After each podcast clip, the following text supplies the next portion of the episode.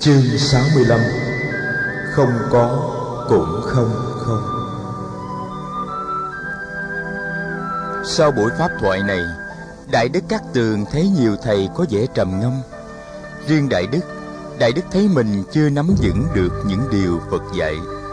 Đại Đức tâm niệm sẽ cố gần gũi các vị Đại Đức lớn để học hỏi thêm Qua những lời luận đàm của họ. Trong buổi pháp thoại kế tiếp Đại Đức A Nan Đà được phép đại diện các thầy đặt lên những câu hỏi để Phật trả lời. Đại Đức nói: Bạch Thế Tôn, thế nào là thế giới? Thế nào là dạng hữu? A Nan Đà, thế giới là sự tập hợp của tất cả những gì có tính biến chuyển và tàn hoại. Dạng hữu tuy bao la nhưng tất cả đều bao hàm trong 18 lãnh vực. Đó là sáu căn, sáu trần và sáu thức. Sáu căn như các vị đã biết là mắt, tai, mũi, lưỡi, thân và ý. Sáu trần là sắc, thanh, hương, vị, xúc và ý tưởng. Sáu thức là cái thấy, cái nghe, cái ngửi, cái nếm, cái xúc chạm và cái ý. Ngoài 18 lãnh vực đó mà ta gọi là thập bát giới, Không còn có gì nữa. Tất cả 18 cái ấy đều có tính sinh diệt và biến hoại. Cho nên tôi đã định nghĩa thế giới là sự tập hợp của tất cả những gì có tính biến chuyển và tàn hoại. A Nan Đà lại hỏi, Thế Tôn đã từng nói dạng Pháp là không?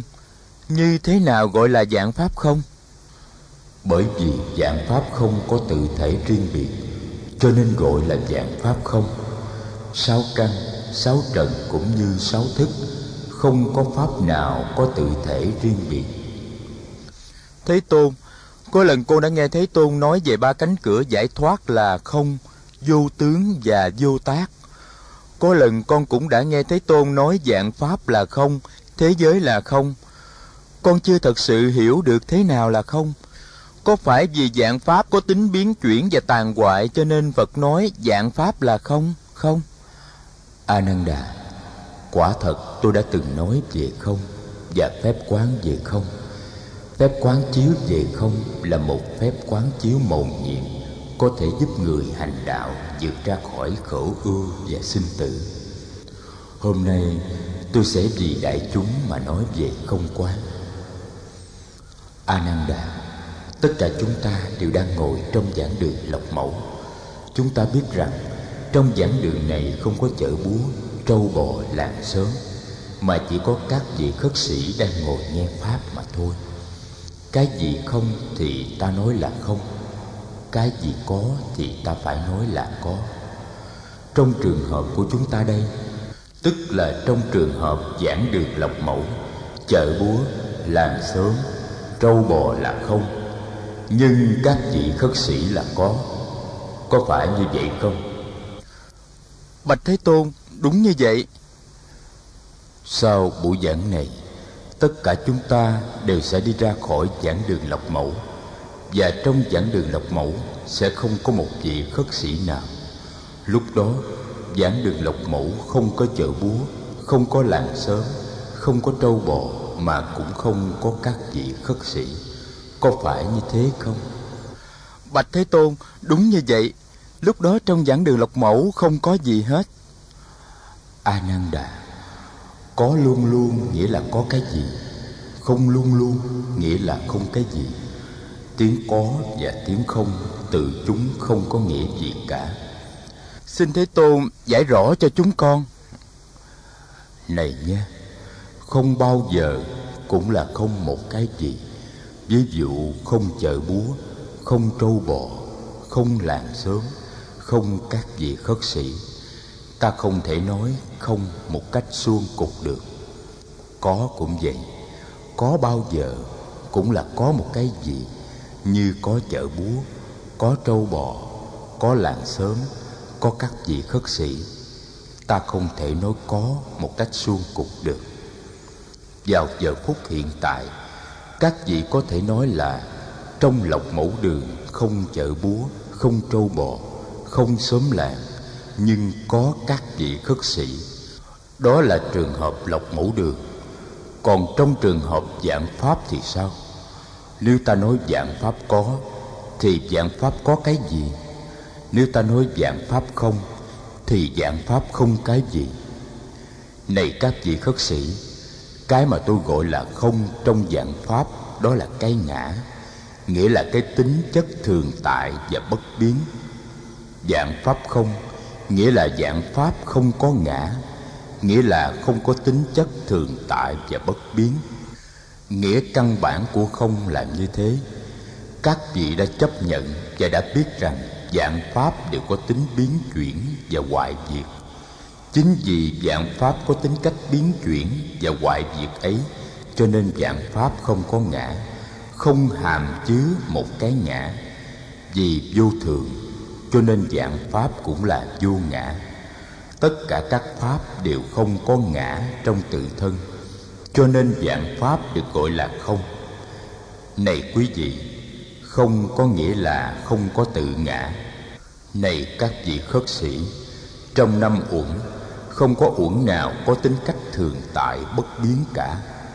Cả năm yếu tố hình hài, cảm giác, tri giác, tâm tư và nhận thức đều không có tự ngã, đều không có tính cách thường tại bất biến.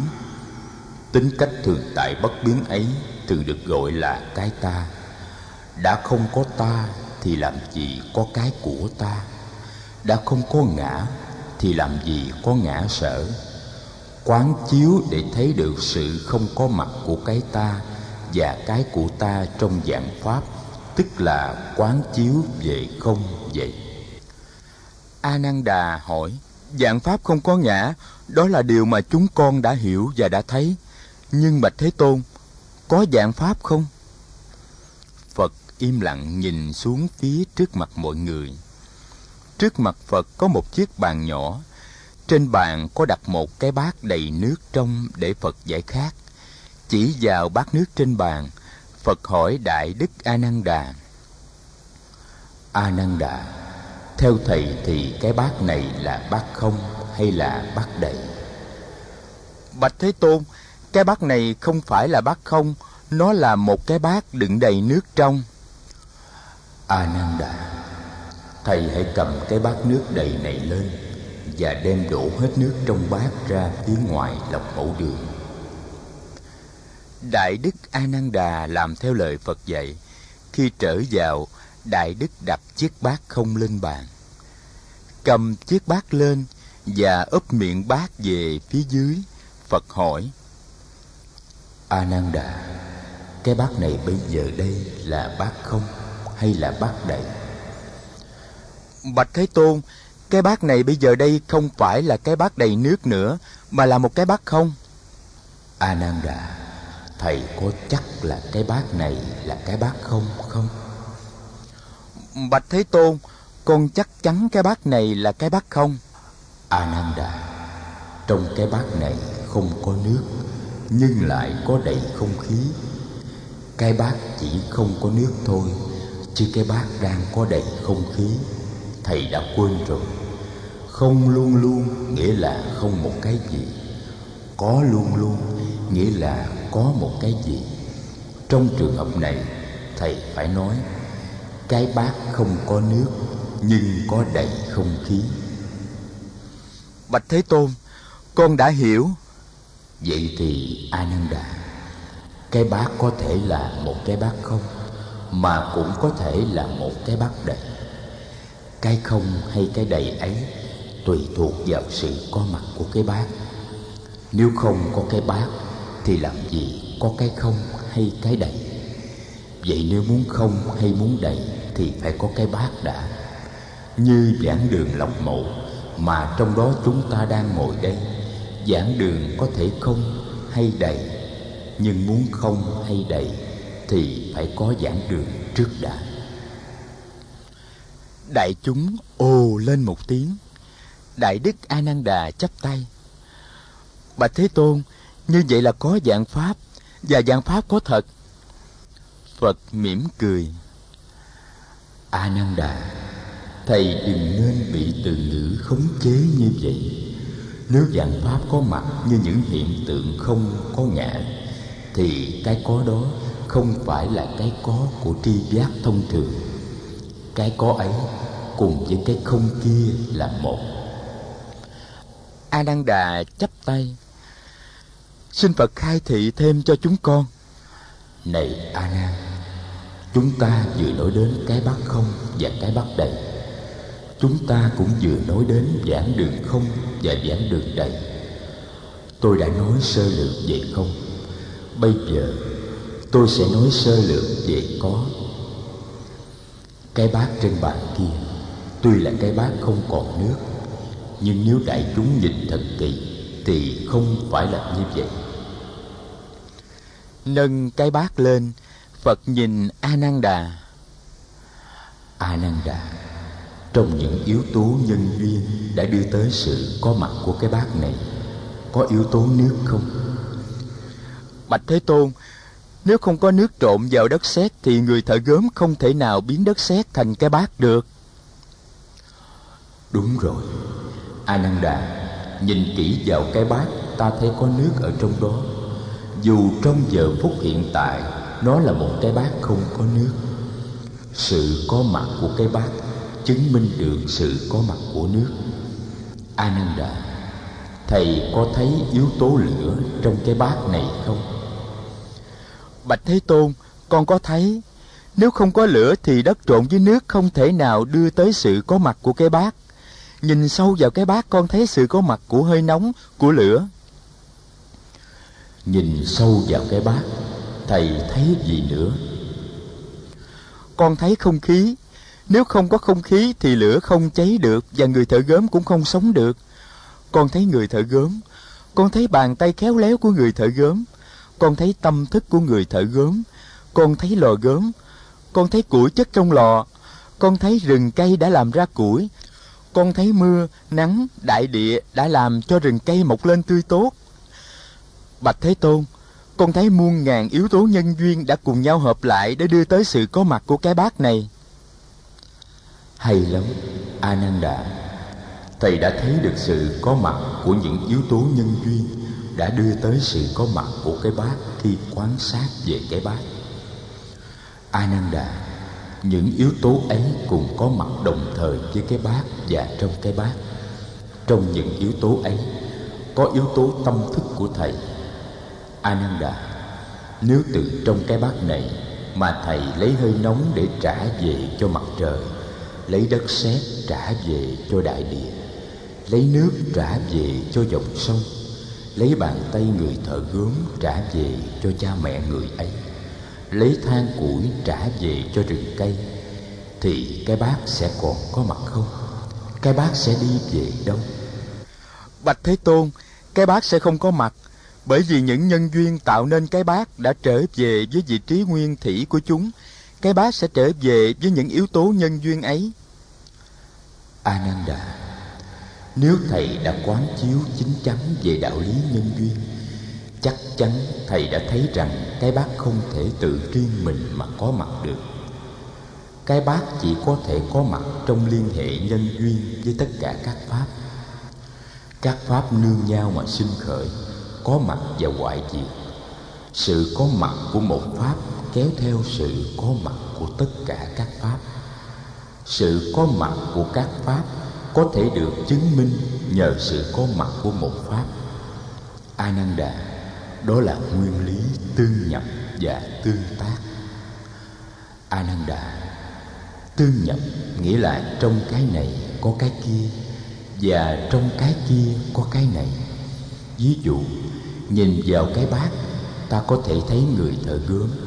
nhìn người thợ gớm, ta có thể thấy cái bát.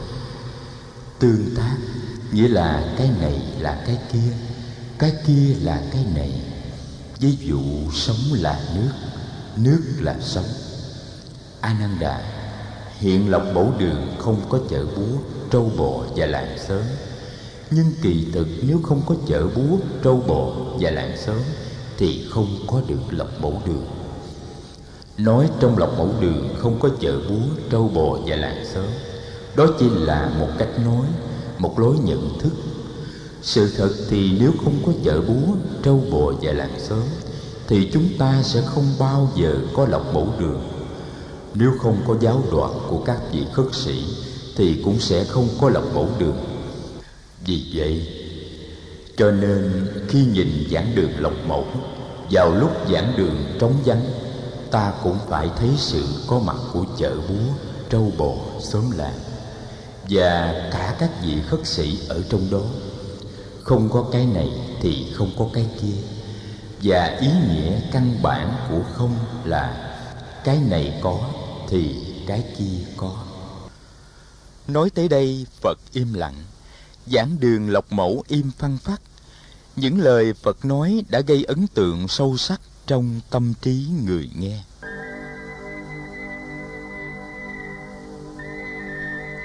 Một lát sau, phật nâng cái bát không lên nói với đại chúng, các vị khất sĩ, cái bát này tự nó một mình nó không thể có mặt được. Nó chỉ có thể có mặt đồng thời với tất cả những cái khác mà ta không gọi là bát, như đất, nước, lửa, không khí, người thợ gớm tất cả các pháp trên thế gian, pháp nào cũng vậy. Pháp nào cũng có mặt liên hệ nhân duyên trên nguyên tắc tương tức và tương nhập. Các vị khất sĩ, nhìn vào cái bát này, ta thấy được tất cả vũ trụ dạng hữu. Vậy ta có thể nói cái bát chứa đầy cả vũ trụ dạng hữu. Chỉ có một cái không có mặt trong cái bát này mà thôi. Đó là tự ngã riêng biệt của cái bát. Tự ngã là gì? Tự ngã là tự mình có mặt không cần đến một yếu tố nào khác. Trên thế gian, không có pháp nào có thể tự mình có mặt mà không cần đến bất cứ một yếu tố nào khác. Vì vậy cho nên, không có một pháp nào có tự ngã. Đó là ý nghĩa căn bản của không. Không nghĩa là không có tự ngã. Các vị khất sĩ, năm uẩn là năm yếu tố của sinh mạng hình sắc không có tự ngã. Vì hình sắc không thể tự mình có mặt một cách riêng biệt. Trong hình sắc có cảm thọ, có tri giác, có tâm tư và có nhận thức. Cảm thọ cũng vậy, cảm thọ cũng không có tự ngã. Bởi vì cảm thọ không thể tự mình có mặt một cách riêng biệt. Trong cảm thọ có hình sắc, có tri giác, có tâm tư và có nhận thức điều này cũng được áp dụng cho các quẩn khác là tri giác, tâm tư và nhận thức. Trong năm uẩn không có uẩn nào có tự tính riêng biệt. Năm uẩn nương vào nhau mà thành lập. Vì vậy, năm uẩn là không. Các vị khất sĩ, sáu căn, sáu trần và sáu thức là không. Mỗi căn, mỗi trần, mỗi thức đều phải nương vào các căn, các trần và các thức khác mà được thành lập. Không có căn, trần và thức nào có tự tính riêng biệt. Các vị khất sĩ, mười hai nhân duyên là không. Mỗi nhân duyên phải nương vào các nhân duyên khác mà được thành lập. Không nhân duyên nào có tự tính riêng biệt. Các vị khất sĩ, tôi muốn nhắc lại để quý vị cùng nhớ cái này có, cho nên cái kia có. Các pháp gì nương vào nhau mà có mặt, cho nên các pháp được gọi là không. Không ở đây nghĩa là không có tự ngã, không có một sự hiện hữu riêng biệt và độc lập. Đại đức a nan bạch, thế tôn, có những nhà trí thức bà la môn cũng như một số các vị lãnh đạo, các giáo phái nói rằng sa môn cồ đàm chủ trương thuyết hư vô đoạn diệt. Sa môn cồ đàm dẫn dắt người ta tới sự tiêu diệt mọi hình thức của sự sống. Thế tôn, có phải vì thế tôn nói dạng pháp không, cho nên người ta hiểu lầm như thế hay chăng? Phật lại nói, ananda, những nhà trí thức bà la môn kia, những vị lãnh đạo giáo phái kia không nói đúng sự thật. Tôi không bao giờ chủ trương thuyết hư vô thuyết hoại diệt. Tôi không chủ trương dẫn dắt đến sự hoại diệt mọi hình thức của sự sống. Ananda, Trong số các tà kiến, Có hai tà kiến lớn mà nhiều người đã vướng phải. Đó là chấp có và chấp không. Chấp có là nhận thức dạng sự dạng vật Như những gì thường tại Và có tự thể riêng biệt. Chấp không là nhận thức dạng sự dạng vật như một màn ảo thuật của thực linh. Kẹt vào tà kiến nào trong hai tà kiến ấy cũng không có cơ hội thấy được sự thật. Ananda, có lần khất sĩ các kayana hỏi tôi, thế tôn, thế nào là chánh kiến? Thế nào là cái thấy chân thực? Tôi đã trả lời các kayana chánh kiến là thứ nhận thức vượt thoát hai luận chấp có và không khi ta đã thấy được tự tính chân thật của thực tại rồi, thì ta không còn bị ràng buộc bởi hai tà kiến ấy nữa. Người có chánh kiến thấy được quá trình phát sinh và hoại diệt của các pháp và vì vậy không bị lay chuyển bởi các ý niệm có và không. Khi khổ đau phát sinh, người có chánh kiến biết là khổ đau đang phát sinh. Khi khổ đau tàn hoại người có chánh kiến biết là khổ đau đang tàn hoại. Sự phát sinh và tàn hoại của dạng pháp không lay chuyển được người có chánh kiến. Chấp có là một thái cực chấp không cũng là một thái cực khác.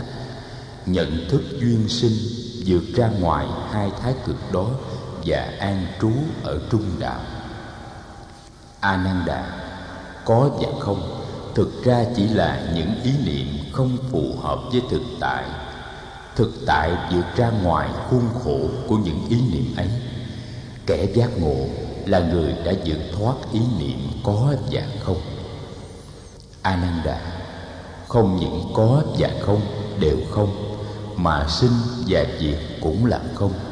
Sinh và diệt cũng chỉ là những ý niệm, sinh diệt cũng là không đại đức A Nan Đà hỏi bạch đức thế tôn nếu sinh diệt là không thì tại sao Thế Tôn thường nói dạng pháp vô thường luôn luôn sinh diệt? A Nan Đà, đứng dậy tục đế, ta có thể nói dạng pháp có sinh và có diệt. Nhưng đứng về đệ nhất nghĩa đế, ta cần thấy được tính cách bất sinh và bất diệt của dạng pháp. Xin Thế Tôn chỉ dạy thêm cho chúng con. Này Ananda, Cây bồ đề mà thầy trồng ở trước lộc mẫu đường Cây bồ đề ấy đã được sinh ra từ lúc nào? Bạch Thế Tôn, cây bồ đề ấy sinh ra từ bốn năm nay Vào giờ phút mà hạt bồ đề bắt đầu nứt mầm trong đất Ananda Vậy trước khi cây bồ đề ấy sinh ra Nó đã có chưa? Thế Tôn, trước khi nó sinh ra Cây bồ đề chưa có Vậy thì cây bồ đề có thể từ không mà trở thành có hay sao? Thầy đã thấy một pháp nào từ không mà trở thành có hay chưa? Đại Đức Ananda im lặng Phật lại nói Ananda Trong vũ trụ không có một pháp nào đã từ không mà trở nên có Nếu không có hạt giống bồ đề Thì không thể có cây bồ đề Cây bồ đề là từ hạt bồ đề mà có. Cây bồ đề chỉ là sự tiếp nối của hạt bồ đề. Trước khi hạt bồ đề nứt mầm, Cây bồ đề đã sẵn có trong hạt bồ đề. Một pháp đã sẵn có Thì cần gì sinh ra nữa? Vì vậy cho nên cây bồ đề có tính cách bất sinh. Ananda, Sau khi hạt bồ đề nảy mầm thành cây bồ đề hạt bồ đề có bị gì không? Phật lại hỏi ananda bạch thế tôn hạt bồ đề có diệt thì cây bồ đề mới sinh ra được? Ananda hạt bồ đề không diệt. Diệt tức là từ có mà trở thành không. Thầy có thấy trong vũ trụ này có một pháp nào từ có mà trở thành không được không? Một chiếc lá một hạt bụi một làn hương cũng không thể từ có mà trở thành không được. Các pháp ấy chỉ có thể biến chuyển để trở thành những pháp khác. Hạt bồ đề cũng thế. Hạt bồ đề không diệt mà chỉ biến chuyển thành cây bồ đề. Hạt bồ đề cũng như cây bồ đề đều là những pháp bất sinh và bất diệt. Ananda không những hạt bồ đề và cây bồ đề là những pháp bất sinh, bất diệt mà tất cả các pháp trong đó có tôi, có thầy, có các vị khất sĩ, có lọc mẫu đường, có chiếc lá, có hạt bụi, có làn hương, tất cả đều bất sinh, bất diệt. Ananda, tất cả các pháp đều bất sinh và bất diệt. Sinh và diệt chỉ là những ý niệm của nhận thức mà thôi. Các pháp không có, không không không sinh không diệt, không dơ, không sạch không thêm không bớt, không tới, không đi, không một không nhiều. Tất cả các ý niệm có không, sinh diệt, dơ sạch thêm bớt, tới đi, một nhiều, đều là những ý niệm phân biệt. Nhờ quán chiếu về tự tính không của các pháp các vị có thể vượt thoát những ý niệm phân biệt ấy để chứng nhập được thực tại của dạng hữu. Ananda, thực tại của dạng hữu là không có cũng không không không sinh cũng không diệt, không thành cũng không hoại. Nếu không có thực tại ấy làm cơ bản, thì làm gì có cái thế giới có sinh có diệt, có có có không, có thành, có hoại của nhận thức phân biệt. Nếu không có thực tại ấy, thì làm gì có lối thoát cho thế giới sinh diệt, có không và thành hoại? Ananda, có khi nào đứng trên bờ biển thầy nhìn ngắm những đợt sóng nhấp nhô sinh diệt trên mặt đại dương không? Thực tại bất sinh bất diệt có thể đem so sánh với nước trong đại dương và thế giới sinh diệt có thể được đem so sánh với những đợt sóng lô nhô trên mặt biển. Ananda, sóng thì có cao, có thấp, có lớn, có bé, có sinh, có diệt. Nhưng nước trong đại dương thì không cao, không thấp, không lớn, không bé, không sinh, không diệt. Nếu không có nước thì làm sao có sống và sống đi về đâu?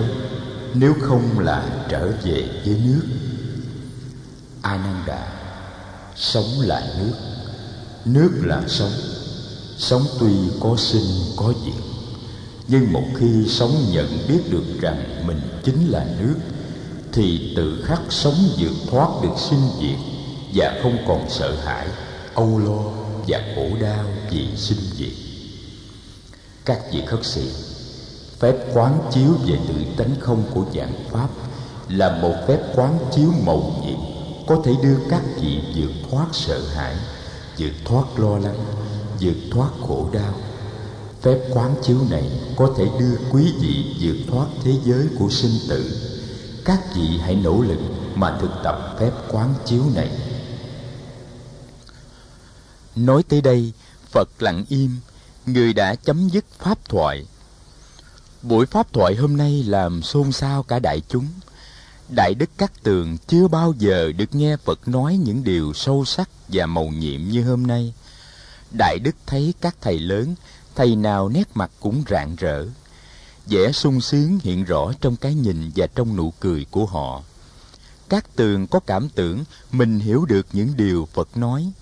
Nhưng thầy nghĩ, có thể là mình chưa thấy hết được chiều sâu của buổi pháp thoại này thầy biết thế nào, mai mốt đại đức ananda cũng sẽ trùng tuyên lại bài thuyết pháp hôm nay, và thầy sẽ có dịp học hỏi thêm qua những cuộc pháp đàm do các thầy lớn tổ chức.